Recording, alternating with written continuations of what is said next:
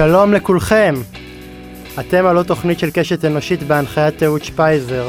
כמה כיף לחזור לפה אחרי פגרה של, של שבוע שנדמה כאילו היא נמשכה כמו נצח. Uh, לפני שאני אגש למרואיינת הבאה, אני מזכיר כרגלי בקודש שהתוכנית קשת אנושית הינו פודקאסט של uh, בחור פרטי, מאובחן גם על הרצף האוטיסטי, מאוד מאוד מאוד מומלץ. Uh, בתום האזנה לראיון, uh, לשתף ברשתות החברתיות ובפורומים השונים. לפני שאני אגש למרואיינת, אני רוצה uh, לשתף אתכם בעוד uh, דבר קטן. Uh, אני לא רק uh, מגיש את הפודקאסט uh, uh, קשת אנושית, אלא אני גם עומד בראש uh, מיזם uh, שנקרא עוצמת uh, הרצף, שעד לאחרונה הפך להיות uh, עמותה בישראל. אז אני מאוד מאוד מאוד uh, שמח על המעמד, ומאוד מאוד uh, שמח uh, לחלוק עוד הישג משמעותי, שמהיום אני לא רק המגיש של קשת אנושית, אלא גם היו"ר והמנהיג של uh, עוצמת הרצף. מזל טוב. תודה רבה. הרבה הרבה בהצלחה, אני חושבת שזה מקסים. והמאחלת, uh, של, ומה, ומי שמאחלת אותי כל כך יפה, היא האורחת שאני מיד אציג אותה. אה, אומנות רחוב, בעבר כלי ביטוי ירוד, בלתי חוקי, שגרר אחריו קנס כספי ולאישום בגין ונדליזם והשחתת המתחם הציבורי.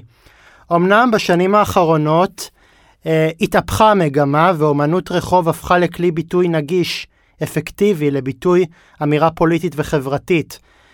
אה, כשלתמונה מצטרפות ומצטרפים אמנים שרותמים את הכוח הזה לצורכיהם ועושים ממנו מטעמים. האורחת של קשת אנושית להפעם היא בוגרת uh, תואר ראשון באומנות במכללת שנקר ובוגרת תרפיה באומנות מאוניברסיטת לזלי שבקיימברידג', מסצ'וסטס.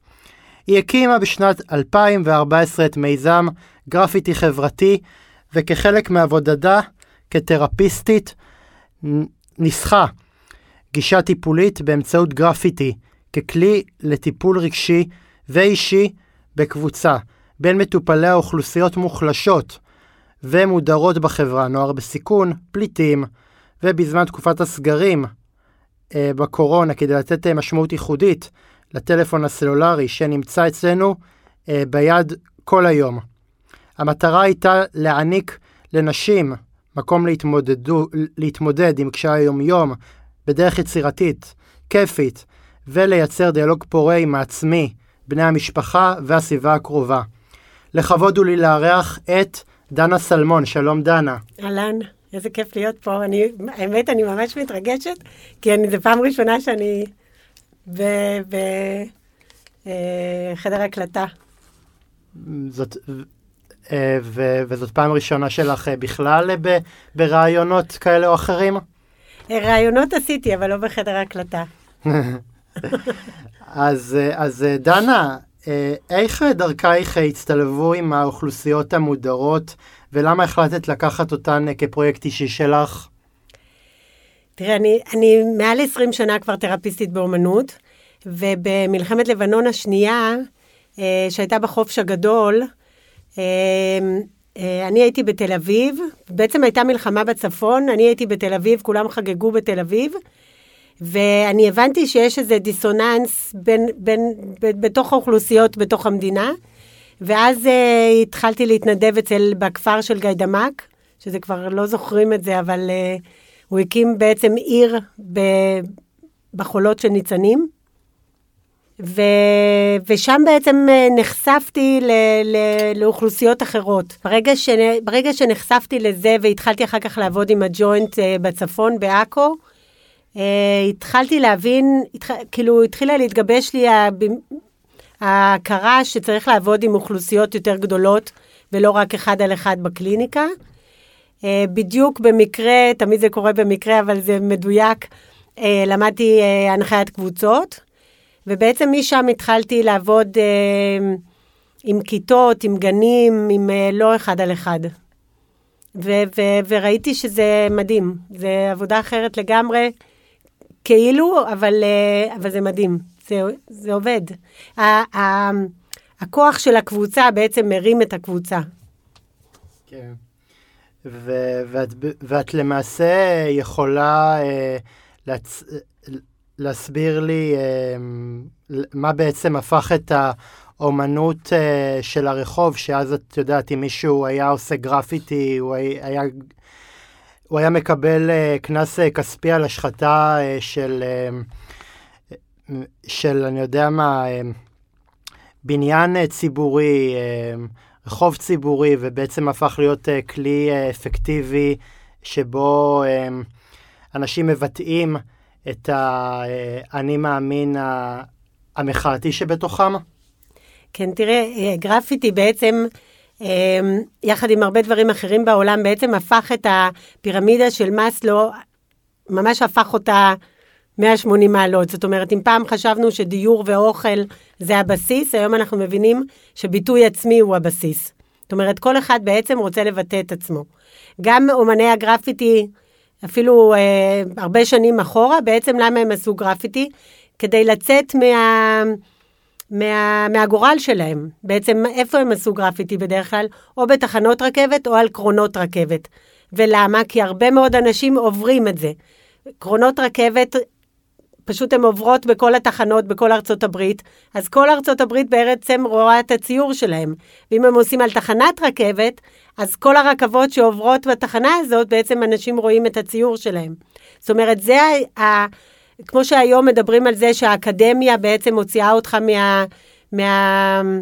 מהעוני, או, או, או מזיזה אותך כאילו... אה, מעמד חברתי, כאילו היא, היא פתח למעמד חברתי חדש, אז אותו דבר הגרפיטי. בעצם קידם אנשים שאחרת הם, אף אחד לא היה רואה אותם. אפילו שהם אומנים, אפילו שהם ציירים, אף אחד לא היה רואה אותם. אז אותו דבר זה גם היום. בעצם אה, מה שאני עושה זה גרפיטי, אני קוראת לו חברתי, אבל הוא בעצם גם פוליטי. אה, לא פוליטי ברמה של מפלגות, אלא פוליטי ברמה של החברה. פוליטי חברתי. כן, בדיוק, פוליטי חברתי. אה, אני עושה אה, גרפיטי עם, אה, עם נשים בזנות, שהיום אנחנו יודעים שהמדינה כבר מתחילה להבין שאף אחת לא בחרה בזנות וצריך לעזור להם לצאת מהזנות. עשיתי עם גברים במעגל האלימות בירושלים, גרפיטי. שגם זה, זה איזושהי הבנה שאנחנו לא פגשנו את הבחורים האלה הרבה הרבה יותר מוקדם, כי הם לא נהיו אלימים בגיל 30-40. הם נהיו אלימים הרבה הרבה קודם, והמערכת לא זיהתה אותם. הם היו בבית ספר עממי ותיכון ובצבא, אפשר היה לזהות אותם הרבה קודם. אז דנה, זה באמת מעביר אותי לשאלה השנייה שאני רוצה לשאול אותך. כתרפיסטית אה, אומנותית שיכלה אה, לבחור בדרך המקובלת של התרפיסטית היבשה, המשעממת, בקליניקה עם המטופלים, שבאמת uh, מדברת איתם על, על מחשבות ועל הנפש ועל דברים נורא נורא נורא ברומו של עולם. Uh, אני רק אתקן אותך, זה לא יבש. גם שם זה יצירתי. אני יודע, אני יודע. מדוע החלטת להוציא את הקושי הענק של המטופלים שלך אה, דרך גרפיטי? תראה, קודם כל אני אגיד שזה מטופלים, מטופלים ומטופלות אחרות. Uh, מי שמגיע לקליניקה פרטית, uh, uh, זה מעמד סוציו-אקונומי כבר יחסית גבוה. מי שמגיע לגרפיטי, לפחות אצלי, בדרך כלל מעמדות יותר נמוכים. כמו שאמרתי, נשים בזנות, או, או גברים אלימים, או במעגל האלימות, או, או עשיתי גרפיטי בחברה הערבית, עשיתי שלושה לפחות. אולי יותר. אמ, אז, אז קודם כל זה, זה קבוצות אוכלוסייה מאוד שונות. זאת אומרת, אף אחד מהקבוצות האלה לא מגיע לקליניקה, בסדר? זה דבר אחד. דבר שני, אמ, אני חושבת שזה קבוצות שיש להן, אה, שיש עליהן, מצד אחד יש עליהן הרבה כתבות בעיתון, אה, גם נשים בזנות, גם גברים אה, במעגל האלימות, גם אה, החברה הערבית והאלימות שיש, שנמצאת אצלם, אבל זה תמיד אה, כ, כמפלצת. ואני רוצה דווקא להביא את החלק האנושי שלהם, את החלק שהם לא, הם, הם לא אשמים או אשמות בו, אה, ולהראות שהם בני אדם, הם בנות אדם לגמרי. אני, אני מאוד מאוד מעדיף אה, שאם הם אה, כבר מתפרעים, אז שהם יתפרעו באומנות, ובאמת ששמם יצא למרחוק כ, כאנשים שיוצרים דברים, ודווקא מהמקום ה... ה... הרע שהם נמצאים בו, שהוא באמת אה, מקום, אה, מקום רע, הם גדלים במקום שבו אין גישה אה, ל, ל, לתרבות ואין גישה ל, לחינוך ברמה נאותה, אז באמת אני מעדיף ש, שאם כבר להוציא את זה ברחוב, אז שיוציאו את זה ב, בדרך של אומנות. לגמרי. תראה, קודם כל, אני, הגישה היא שהאומנות מחליפה אלימות. זה דבר ראשון. דבר שני, אני חושבת שלפחות עם, הקו... עם הקברים אה, בירושלים, שהם אה, בעצם בקבוצות אה, תמיכה ב... ביד שרה, יש שם מרכז למשפחה. אה, וקודם כל אני רוצה להגיד תודה שהם קיבלו אותי, כי זה לא מובן מאליו שגברים אה, אה, אה, יהיו מוכנים בכלל להיכנס למין קבוצה כזאת של גרפיטי. אה, אני יכולה להגיד שהאומנות מאוד מאוד אה, עוזרת להם. זאת אומרת, אה, קודם כל אני אגיד שזו קבוצה שהיא עובדת לאורך ארבע שנים, אני נכנסת לעשרה מפגשים, שזה קצת כמו אנטיביוטיקה לעשרה ימים, אז זה עשרה מפגשים, שאני נותנת בוסט של, כמו הבוסטרים עכשיו, אני נותנת בוסט של יצירתיות. אני יכולה להגיד שדרך זה, בתוך עשרה מפגשים, קודם כל גילינו בכלל שיש שם מלא אומנים, שאף אחד לא ידע אה, שהם אומנים. ודבר שני זה שהם אה, אה, מצאו מקום לעצמם בתוך האומנות, שזה מדהים. כי בעצם מה, חס... מה, מה זה האלימות? האלימות היא כשאתה לא מוצא לעצמך את המקום, כשאתה, לא, כשאתה חסר אונים, כשאתה לא יודע מה לעשות. וברגע שיש לך את האומנות בתוך הידיים, אז יש לך מה לעשות. זאת אומרת, זה כלי, זה, זה, זה, זה כמו שנתנו לך אה, כמו שנתנו לך פטיש, אבל במקום, אה, במקום אה, לדפוק אותו בקיר, אתה דופק אותו על המסמר. זה, זה תזוזה קטנה, אבל מאוד משמעותית. אני חושב שדווקא מתוך מקום של, אני חושב שדווקא כעס מעורר את יצירות האמנות הכי, הכי טובות. נכון, אבל הן לא כל כך נגישות לגברים במעגל האלימות. אני אתן לך שני משפטים על למה. בעצם גברים במעגל האלימות, בתפיסה שלי, אה, כשהם היו קטנים אמרו להם להיות גבר-גבר ולא לבכות. ואז הם גם הגיעו לגן והם הבינו שרק הבנות,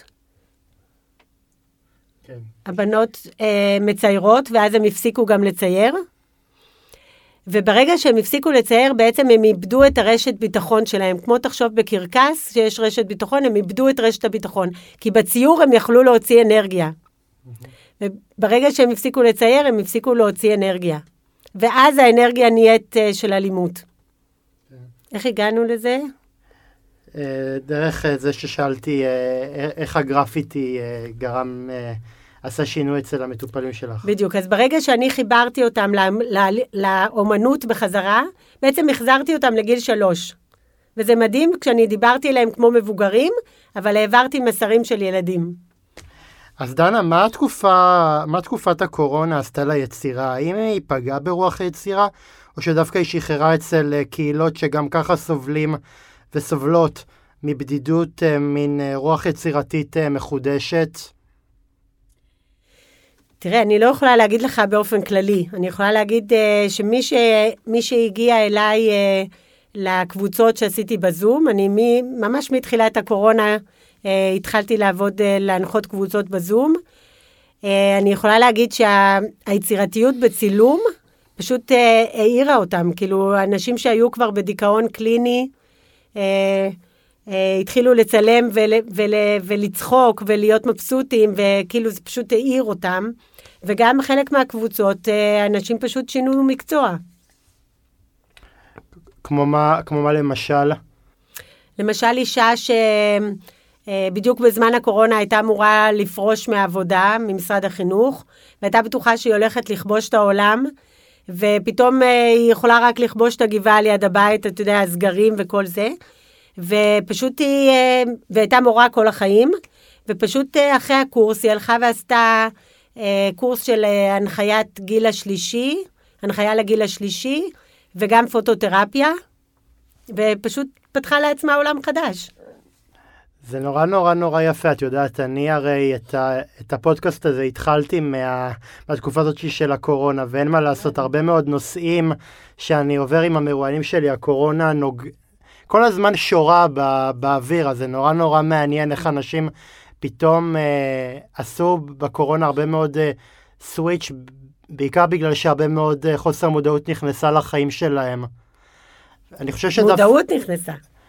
אה, תראי, מה, מה זה מודעות? את יודעת, כשאתה כל, כשאתה כל יום יודע שאתה לא יודע לאיזה, לאיזה מציאות אה, תתעורר בבוקר, אז אתה כל הזמן חי במין חוסר ודאות של מה יקרה. נכון, אבל, אבל החוסר ודאות הזאת בעצם מביאה למודעות. Mm-hmm. זאת אומרת, אתה לבד, לבד עם עצמך או לא לבד עם עצמך, אבל אה, אה, אתה, אה, אני בטוחה שיש הרבה יותר שיחות נפש של, של בן אדם עם עצמו מאז הקורונה. ב, בוודאי. אה, אתה יודע שאחת הסדנאות הראשונות שעשיתי דרך ניצוצות של גרפיטי חברתי, באמת ב-2014, הייתה, אה, קראתי לה, אני בוויכוח עם עצמי. ותחשוב, לבני נוער, בני נוער זה הרי, זה, זה קלאסי שהם לא יודעים מה הם רוצים, הם רוצים להיות מופרעים, הם רוצים להיות טובים, הם רוצים להיות רעים, הם רוצים להיות אה, קולים, הם רוצים לצאת עם בנות, אבל מותר, אסור, הם כל הזמן בוויכוח עם עצמם. והיו נרשמים לי מלא אנשים רק בגלל, רק בגלל השם. נחמד מאוד. Uh, ודנה, כיצד הצלחת לשבור את מחסום הבדידות והמועקה של, של מטופלייך דרך, דרך האומנות? אתה מדבר על זמן הקורונה. לא, לא רק בזמן הקורונה, אני חושב שבדידות זה גם מצב אה, רגשי, אני חושב שהאוכלוסיות שעליהן אה, דיברנו בפתח הדברים זה אוכלוסיות אה, שמרגישות הבדידות כי גם, כי עוברים על ידם, לא, לא מקשיבים להם, לא, לא שמים אליהם, ו, ו, ו, וכששמים אליהם לב זה תמיד עולה לכותרות בהקשרים לא... נכון. לא חיוביים. זאת אומרת, זה כמו, זה כמו הילד הרע הזה שהדרך היחידה שלו אה, לגרום לך לשים אליו לב זה על ידי זה שהוא עושה פעילות אה, לא, לא טובה ואז הוא מכעיס, אז, אז, אה, אז הקהילה הזאת היא ממש.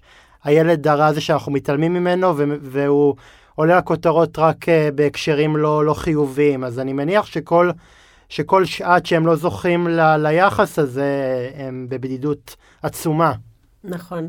Um, אני חושבת שזה שבאמת uh, הסדנאות הן בקבוצות, והן יכולים, הן יכולות ליצור ביחד. זאת אומרת, מצד אחד כל אחת מציירת על את הציור שלה, ומצד שני, כולם ביחד, ויש תמיד התחלה וסוף, מסתכלות אחת על השנייה, וכל אחת גם uh, אומרת לשנייה, וואו, את נותנת לי את המילים בעצם למה שאני חשבתי, ועוד לא הצלחתי להוציא. זאת אומרת, הן ממש אחת אחרי השנייה בעצם לומדות אחת מהשנייה, וגם יש הרבה מאוד... Uh, הבנה שהיא לא במילים, זאת אומרת, בגלל שבסדנאות מצייר, כולם מציירות ומציירים, אז uh, יש הרבה מאוד דברים שהם לא עוברים במילים. ו, והם מעלים את, ה, את, את כל האנרגיה של כל המשתתפות. והדבר השני זה, זה לקראת סוף הסדנה, באמת, שעושים את הגרפיטי, אמ, אז הן צריכות בעצם לעשות יצירה אחת כולן ביחד. וזה הכי כדור נגד בדידות. כן. דנה, האם בשני המיזמים שלך, גרפיטי חברתי וחדר משלך, הצלחת להנגיש את העשייה לקהלים שבהם את מטפלת והצלחת לגרום להם לא להרגיש מאוימים ממנה? Um, אני, קודם כל, אני חושבת שכן. Um, תראה, מה זה מאוימים? מאוימים uh, בדרך כלל זה כאלה שעוזבים. אז אני יכולה להגיד שבסדנאות שלי כמעט לא עוזבים ולא עוזבות. Um, uh, כל הרעיון הוא באמת, uh, באמת, האמת שלא חשבתי על המילה איום, אבל אני חושבת שזה לגמרי נכון אה, להגיד ש... להגיד ש... כאילו עברנו איזשהו מחסום שהם יכולים לבטא את עצמם. גם, גם בגרפיטי וגם בצילום. כן. אני, אני מתכוון אה, שאת יודעת, הרבה פעמים אנשים, אה, אנשים שחוו איזשהו, איזה שהם טראומה או איזשהו קושי בחיים שלהם, אז הרבה פעמים קשה להם לגעת בפצע, בווריד החשוף הזה. אז הרבה פעמים אני שואל את עצמי אם, הם, אם, הם, אם אנשים במיזם הזה שלך הם מאוימים מה, מהעשייה החברתית, או שדווקא הם אומרים, לא, זה דווקא נחמד שאני אה, אחשוף ואני אשתף ואראה לעולם מה אני, מה אני יכול, גם במחיר שאני חושף את, ה, את הכאבים שלי. כי אני יכול להגיד לך שאני... שאני כותב, שאני כותב שירים, והשירה שלי היא... אני קראתי, זה מקסים. כן, שהשירה שלי היא לא שירה... היא שירה שהייתי יכול uh, לטמון אותה במגירה, אבל העדפתי לפרסם אותה בפייסבוק, כי, כי מאוד מאוד היה לי חשוב uh, לשתף מהחוויות שלי, גם שאנשים יקראו את זה. אז אני שואל אם, אם זה אותו דבר גם, uh, גם ביצירה שלך. אז אני אגיד, זה, זה פרט נורא חשוב בסדנאות.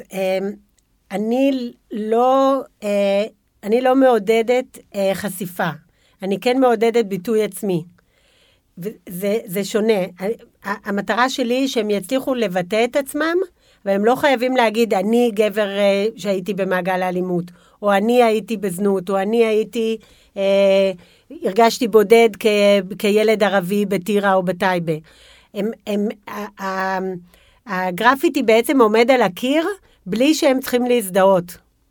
שזה, בעיניי זה מדהים. כי מצד אחד הם יכולים להגיד, הם לגמרי יכולים להגיד, אני עשיתי את זה, ומצד שני הם לא חייבים להזדהות בפנים. ואצל נפגעות תקיפה מינית למשל, זה מאוד משמעותי אם אתה מזדהה בפנים או לא מזדהה בפנים. אני יודעת שיש עכשיו טרנד להזדהות, אה, להיחשף, אבל יש לזה, בעיניי יש לזה מחיר מאוד גדול, שבעצם כל השכונה שלך יודעת שאתה נחשפת.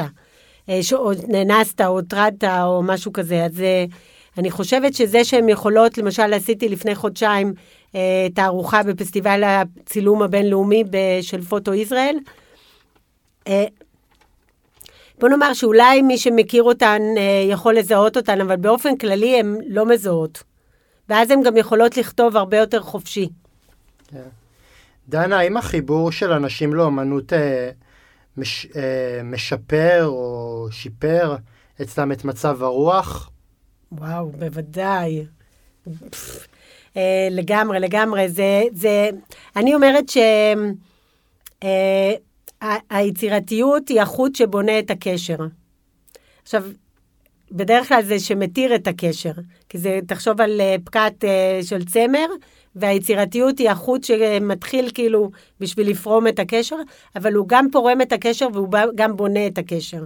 זאת אומרת, בעצם ברגע שבן אדם הוא יותר יצירתי, היכולת שלו לתקשר עם חברים וחברות יותר גדול, לפתור בעיות יותר גדול, לחייך לעולם, לקבל חיוך מהעולם. זאת אומרת, זה כל התקשורת נהיית שונה. כן, זה מקסים. לגמרי. זה מקסים. לא, לא סתם אומרים תרפיה באומנות. לגמרי. הזהות המקצועית שלי זה שאני מחזקת את עמוד השדרה. של, אה, של, זה לא משנה אם ילד, ילדה, אם אה, בוגר או, זה לא משנה מי, אני מחזקת את עמוד השדרה. זה כאילו אתה משנה את הזווית. אפילו עכשיו שאני יושבת, אני משנה את הזווית. ואיך את מגיבה לכל אותם אלה שאומרים, לא, אין, אין, אין סיכוי, אני וציור? מה, אני לא מוכשר בזה, מה, אני... אני, אני, אני וצילום, אני בחיים לא החזקתי מצלמה, כל מיני דברים כאלה. תראה, אני יכולה להגיד לך שבאחת הסדנאות נכנסה אישה שאני כמעט, כמעט ויתרתי עליה, כי היא אמרה לי שהיא לא מצליחה להיכנס לזום. ובסוף השיחה היא אמרה לי, את יודעת מה, הבן שלי מבין בזה, אני אבקש ממנו שיעזור לי. אז אמרתי לה, סבבה, והייתי משוכנעת שאין מצב. תקשיב, הבחורה עשתה תמונות מהממות. זאת אומרת, ברגע ש... זה מה שאמרתי גם קודם, ברגע שהם עוברים את המחסום, הרי זה ביד, אנחנו כל היום עם הטלפון. אז ברגע שאני מלמדת אותם איך לצלם חוויה, בכלל לא צריכות לצלם uh, מציאות. זאת אומרת, אני לא מלמדת אותם לצלם מציאות. לא, לא אירועים משפחתיים ולא משפחה ולא מציאות. אני מלמדת אותם לצלם את החוויה הפנימית שלהם. אז זה בכלל לא צריך להיות יפה. לפעמים זה יוצא יפה, אבל זה לא חייב. דנה, האם בעקבות uh, החשיפה לאומנות וליצירה היו גם מטופלים שהרגישו צורך לשכלל את, היש, את השריר היצירתי שלהם ולהפוך את זה למסלול החיים המקצועי שלהם? Uh, כמו שאמרתי קודם, כן. Uh, יש, יש uh, כמה וכמה כאלה שלקחו את זה לבאנר בפייסבוק, כאלה שלקחו את זה ל... ש... שעשו את זה, למשל, הייתה תכשיטנית שהצילומים עכשיו מתחת לתכשיטים שלה הם צילומים שהיא צילמה. כל אחד, אה, כל אחד, כל אחד זה פוגש אותו במקום אחר, והוא גם לוקח את זה למקום אחר. כן. דנה, אה, כמה מילים על אה, עוד מיזם שלך שנקרא חדר משלך בסלולרי. מדוע בחרת בשם הזה שבכלל נושא את שם הספר של הסופרת הפמיניסטית הבריטית וירג'יניה וולף? אז בואו נתחיל שגם אני פמיניסטית. אני אפילו מרגישה שאני דור רביעי לפמיניזם. אה, בחרתי בווירג'יניה וולף. לא, את לא, את לא עוף בודד, היו אצלי בתוכנית המון פמיניסטיות. אבל לא דור רביעי. סבבה, לקבל. אז כן. לא דור רביעי, ועוד יותר אני אגיד שזה, שהוא גבר. זאת אומרת, הסבא רבא שלי היה הרב הראשי של ישראל, והוא זה שחתם על פסק הלכה שנשים יוכלו לבחור לכנסת וגם להיבחר לכנסת. ב-1930. כן. אמ, אז, אז, אז וירג'יניה וולף? אז וירג'יניה וולף בעצם אמרה שכל אישה צריכה חדר משלה כדי ליצור.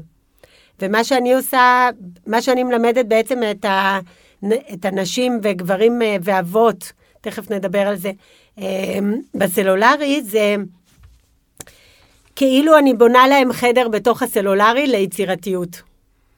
אז אני בעצם אומרת שזה הגרסה המודרנית של החדר של וירג'יניה. יפה מאוד, יפה מאוד, אבל, אבל מה בעצם אה, עושי, עושים שם? אני הרי מתאר לעצמי, את יודעת, אני מסתכל על, ה, על הסלולרי שלי, ואני הרבה פעמים לא אומר לעצמי כמה יצירתיות יכולה כבר להיות בתוך המכשיר הזה, והרבה פעמים אני, את יודעת, זה הרי, את יודעת, נראה לי שיצירתיות יכולה לפגוש אותנו בכל מקום, ו, ואנחנו הרבה פעמים אה, מפספסים את ה... את ה... אה, את האלקטרוניקה ולא תמיד uh, מוצאים ממנה את, המ, את המיטב. אז, אז איך זה באמת uh, פועל בפועל? תראה, קודם כל, אני, אני מתארת לעצמי שאתה מכיר את כל עולם האפליקציות, ויש שם אפליקציות לשרבוט, יש שם אפליקציות לציור, יש אפליקציות להכל. וגם יש טונות של אפליקציות לעיבוד תמונה. אז בעצם מה שאנחנו עושות זה אני מלמדת אותם למצוא משהו במציאות שמתאים למצב רוח שלהם, ולהצליח גם לשנות אותו ולעבד אותו ולהתאים אותו לעצמן דרך האפליקציות. זאת אומרת, אני בעצם מלמדת אותם את האפליקציות, אבל כמובן אה, עם הכלים של תרפיה באומנות. אה, וכשנשים או, או גברים, כשהם מגיעים לתחושה של הצלחתי להעביר את החוויה שלי בדיוק בדיוק, זה אושר, ש... זה אושר שאי אפשר לתאר. תגידי, דנה, איך הקורונה גרמה לך ולמטופלים שלך לצאת מהקופסה ולאמץ גישה אחרת של ביטוי עצמי? תראה, הקורונה בעצם נתנה לנו המון זמן. Mm-hmm. ובזמן הזה היה צריך להתחיל אה, לעשות משהו. אז היו, אז אתה יודע, למשל, אני אקח את הגיל השלישי, היו המון המון מיזמים שנתנו להם המון הרצאות. אז הם בעצם כל יום יכלו לשמוע הרצאה בבוקר והרצאה אחרי צהריים והרצאה בערב. ואז הם אמרו לי, אז מה ההבדל בין מה שאנחנו רואים הרצ... אה, הרצאות לבין מה שאת עושה? אמרתי להם, אתם, אצלי אתם לא סופגים אה, אה, תוכן מבחוץ.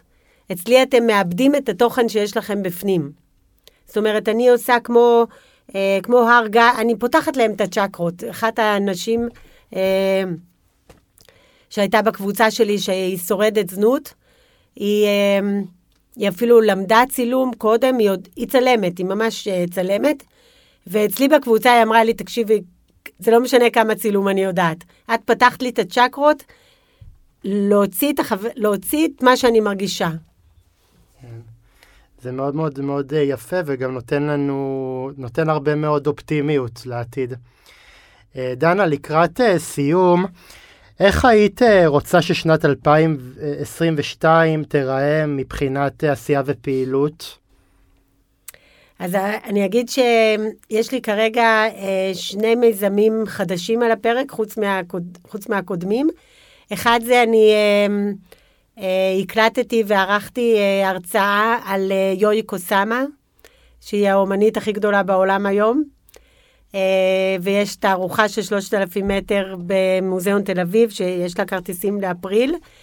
אמ, היא, האומנית הכי, שמוכרת הכי יקר היום בעולם, ועדיין היא עברה שלוש טראומות מאוד משמעותיות בחיים שלה, ומה שאני מראה בהרצאה, זה בעצם לקחתי את כל הכלים של תרפיה באומנות, וניתחתי היא ופירשתי בת את ה... 93, נכון? היא בת... היא, כן, במרץ בת היא 93. שרדה את ה- היא שרדה את אה, שתי פצצות האטום על ירושימה. ונגסקי? בדיוק, אבל היא, אבל היא אה, שרד, שרדה עוד טראומות לפני מאימא שלה ואבא שלה, ובעצם אני מראה בהרצאה, אמ, הרי אנחנו יודעים שהנקודות זה הסמל המסחרי שלה. אז למה נקודה בעצם? זאת אומרת, אף אחד לא מדבר על למה בעצם היא כל הזמן מנקדת. והניקוד הוא בעצם חלק מההתפתחות הציור שלה, שהיא- שנעצרה, בדיוק כמו שאמרתי על גברים במעגל האלימות, התפתחות הציור שלה נעצרה בנקודה. ומאז, מגיל שלוש עד 93, היא מנקדת. זאת אומרת, יש שם משהו, אם אה, יצא לך אה, להקשיב להרצאה, אה, קיבלתי עליה תגובות מדהימות, ש, שבעצם אני מסבירה למה נקודה, ואיך היא תקועה בנקודה הזאת בעצם מגיל שלוש עד גיל 93, זה מצד אחד, ומצד שני, בגלל שהיא כל כך יצירתית ומדהימה, אז הנקודות אצלה כל הזמן מתחלפות, זאת אומרת, זה לא תקע את היצירתיות שלה, אבל היא כן תקועה על הנקודה, זאת אומרת, זה קצת אה, ככה, גם שני- וגם, גם וגם שני- כזה. מצד שני גם נורא נורא החלטית, על כל דבר היא שמה נקודה. כן. אז, אה, אז, אה, אז זה הופך אותה להחלטית כן. גם. כן. אה, וב, ובעיקר היא מציירת ציורי אין סוף, וגם לה יש, אין לה סוף, כאילו, כן. אז היא מצד אחד החלטית, מצד שני אין לה סוף. בדיוק. אז אה, דנה, לסיום, איזה מיזם אומנותי את היית רוצה לקדם ואת מרגישה שעדיין לא התנסית בו? אה, קודם כל הרצאות שעכשיו התחלתי, והאמת שהפרויקט הבא שלי, כאילו לפסטיבל הצילום הבא, זה אני רוצה להראות אה, הרבה הרבה סוגים של אבות. אה, מנורמטיביים, הייטקיסטים, אה, עובדים, צווארון כחול, ירוק וכולי, אה, להט"בים, אה, וכל, וכל מיני גוונים ו... ו אה, זה, זה, כאילו, זה המשימה הבאה. דנה, ריגשת אותי מאוד, ואני רוצה מאוד להודות לך שלקחת חלק בתוכנית קשת אנושית. חברים, עד כאן תוכניתנו להפעם. כרגיל היה תענוג להיות כאן כמדי שבוע, אני מזכיר לכם את מספר הטלפון שלי 050-353-1729 והמייל אהוד שפיזר שטרודל נקודה קום ליצירת קשרים בנושא מיזמים חברתיים מעניינים. Uh, תודה רבה לכם, שבוע טוב ולהתראות. thank you